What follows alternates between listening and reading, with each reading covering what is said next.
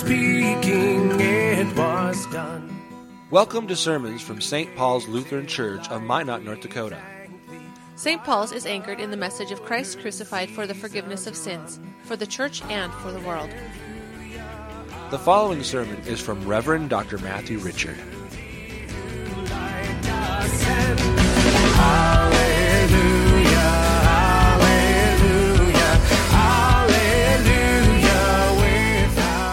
Epistle is from Galatians chapter 3.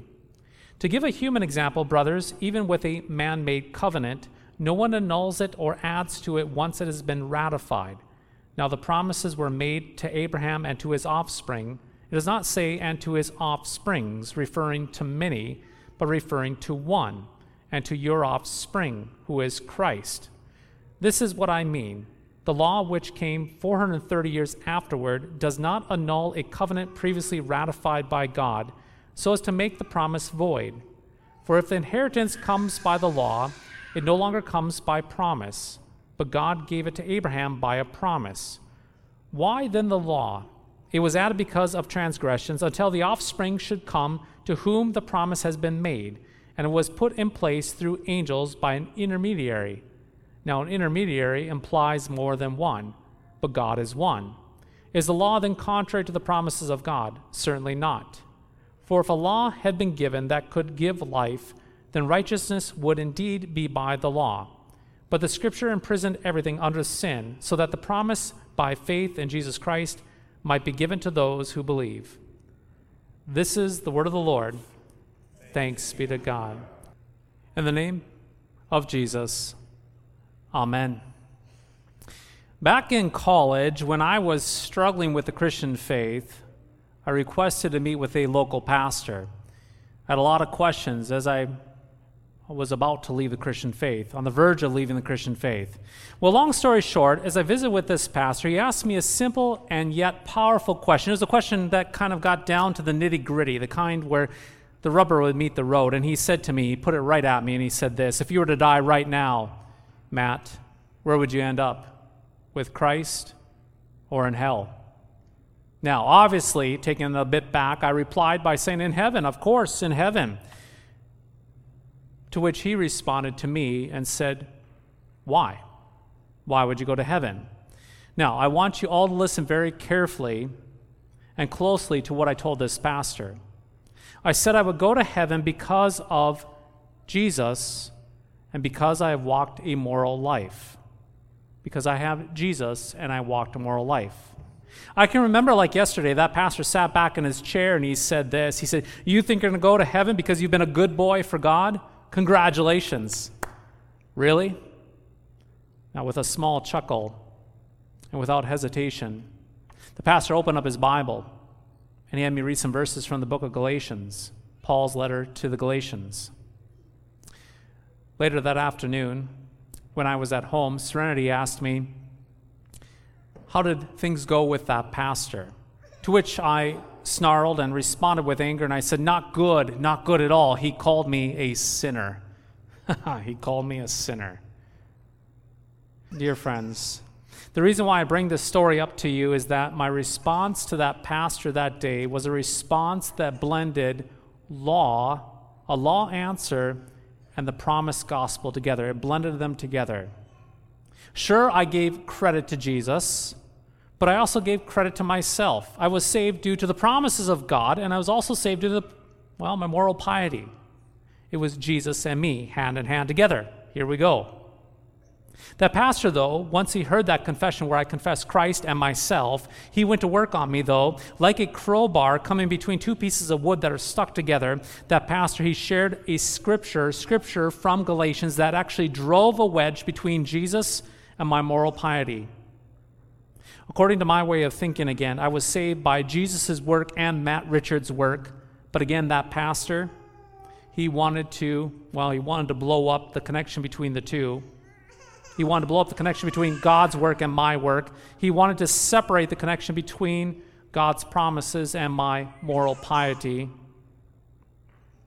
So today, you may be thinking, Are we saying that our moral piety contributes nothing towards our salvation? Again, are we saying right here, right now, in this sanctuary, are we saying today that our moral piety contributes nothing towards our salvation? Yes, we are. 100% yes, we are. Actually, that is exactly what the Apostle Paul is saying in our reading from the Epistle of Galatians. Indeed, in Galatians. Now, dear friends, during the first century, during the time of Galatians, many Jewish people during that time, they trusted in what is called the Mosaic covenant and the Abrahamic covenant. The Mosaic covenant was the Ten Commandments from Mount Sinai. The Abrahamic covenant was the promise of Jesus, the Messiah, through the lineage of Abraham. And so, for a person to be saved and for them to be whole, to have salvation, they needed the Ten Commandments to follow the Ten Commandments, and they needed to also trust in the Abrahamic covenant. They needed both the law and the gospel. And so, in our reading from Galatians 3, Apostle Paul, like that pastor, he's actually driving a wedge between the law and the promise when the people, the first century, when they again melded the two together. He was separating the two. As we know from human history, unfortunately, mankind has a tendency to put the law and the promise back together again, blending the two. See, we do not have to think too far back to the Reformation when the Christians were supposedly saved, when they were supposedly had salvation before God through Christ and, get this, a whole bunch of Roman Catholic abuses. Indeed, they blended the law and the promises of the gospel. For them, they needed Jesus plus indulgences, Jesus plus monastic vows, Jesus plus, well, being a part of a monastery, Jesus plus a pilgrimage, Jesus plus severe discipline, Jesus plus whatever, on and on and on it went. The Roman Catholic theology of the 1500s was Jesus with a comma, if you will. And so here comes along this no named monk from a small little town called Wittenberg, a cow pasture town called Wittenberg. And Martin Luther, with the 16th century reformers, they dared, though, to remove the comma after Jesus, and they put a period, Jesus, period. They actually came and they wedged a period between Jesus and all the silly pious games that the church of that time was orchestrating at that time they placed not a comma, but they inserted a period. Now, I wish I could say that churches in America have not blended the law and the promise of the gospel. However, tragically, that is not the case. You see, just like the problems in the days of Paul, as well as the problems of the 1500s, the version of Christianity most prominent in America today has a view of the gospel, of salvation, of eternal life, a view of Christianity where it's Jesus plus something else. You see, we need to keep in mind that many churches in America, they do not dismiss Christ. They accept Christ very much. They like Jesus, they trust Jesus, but they don't trust him alone. They do not trust him alone. And that is the key. Anytime that you and I attempt to add to Jesus, even if it's just a little bit, a little bit something, we're not improving the gospel promises of God but we're actually destroying the promises of God. So, dear friends, pay attention. Anytime that you and I add or subtract from Jesus, we end up, well, we end up destroying everything. We negate his cross. We pervert the message of the gospel. We trample on the Son of God. And so, salvation before God is not Jesus plus our decision, it's not Jesus plus our faithful obedience, it's not Jesus plus being Missouri Synod, it's not Jesus plus praying a lot. It is Jesus alone, period. It is not Jesus plus or minus anything, it's just Jesus. Right now in America, right now in America, we have a whole list, unfortunately, a whole list of virtuous signals that we're expected to follow in order to be accepted by certain segments of population. It's kind of an elephant in the room, but let's just draw it right out and let's be very frank this morning. From the left leaning part of our country, you need to drive electric car. You have to have a rainbow flag on your house. You have to wear a mask. You have to vote for Democrats and be pro choice, and on and on and on. We know how it goes, we hear it. And also, for the other side, for the right leaning part of our country, you need to be big oil. You need to be pro life. You need to be anti Target. You need to be anti Bud Light. And you need to vote Republican, to name a few. And it can go on and on and on. Now, please hear me very carefully. If we view Christianity as Jesus plus or minus any of these things, we have allowed the promise of the gospel to be blended with something else we've actually destroyed the gospel. We have destroyed the message of the gospel. So, are we saying that these things don't matter? Is that what we're saying? For salvation, they don't. That's the whole point. The only thing that matters for salvation is Christ, period. Driving an electric car, supporting big oil, not drinking a Bud Light, having a rainbow flag, wearing a mask, not shopping at Target, being pro choice, voting Democrat or Republican do not contribute to your salvation whatsoever. If they did, then Christ died for nothing. They do not get you, here's the point, they do not get you one inch closer to the kingdom of God, for they did not bleed.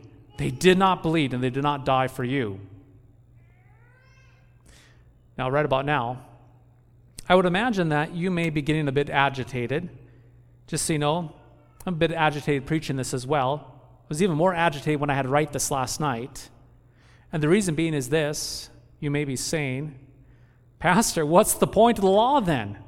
Don't standards, don't laws, don't policies matter for anything in Christianity? Don't they matter for this world that is seems to be going to hell in a handbasket? Does it matter? Does the law matter? Dear friends, the law of God, those good and great Ten Commandments, they're very good.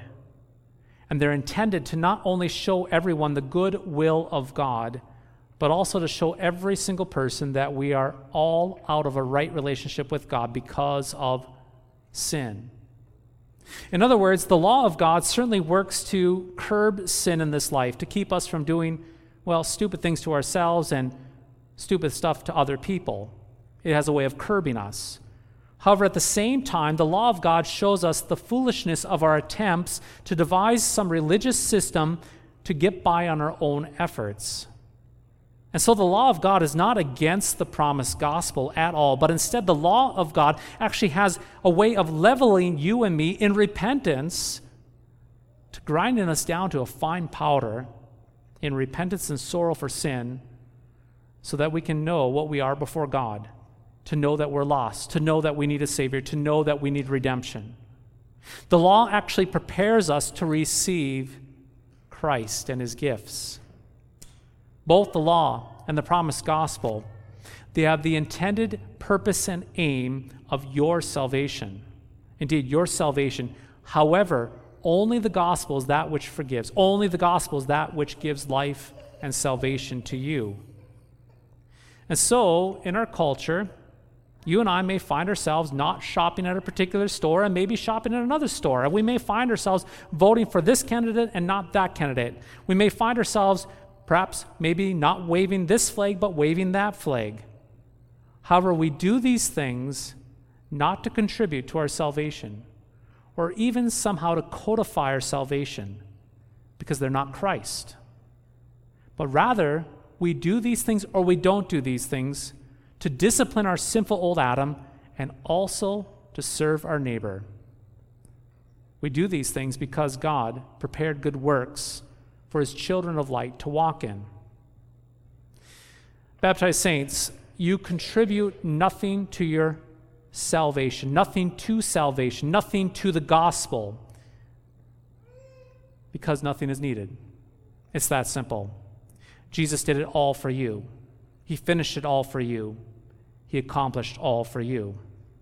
And regarding the law of God, we do not reject the law, but rather we uphold it. It is good, this law of God, because it curbs sin. It shows us what God's good will is, and it continually reveals sin so that we may be humbled in repentance, so that we may receive the gospel again and again and again. It is Christ, full stop. It is Christ with a period. It is Jesus for you because he finished it all for you. In the name of Jesus.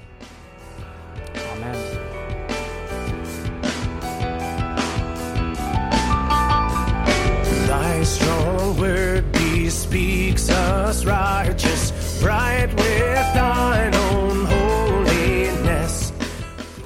Thank you for listening to today's podcast sermon.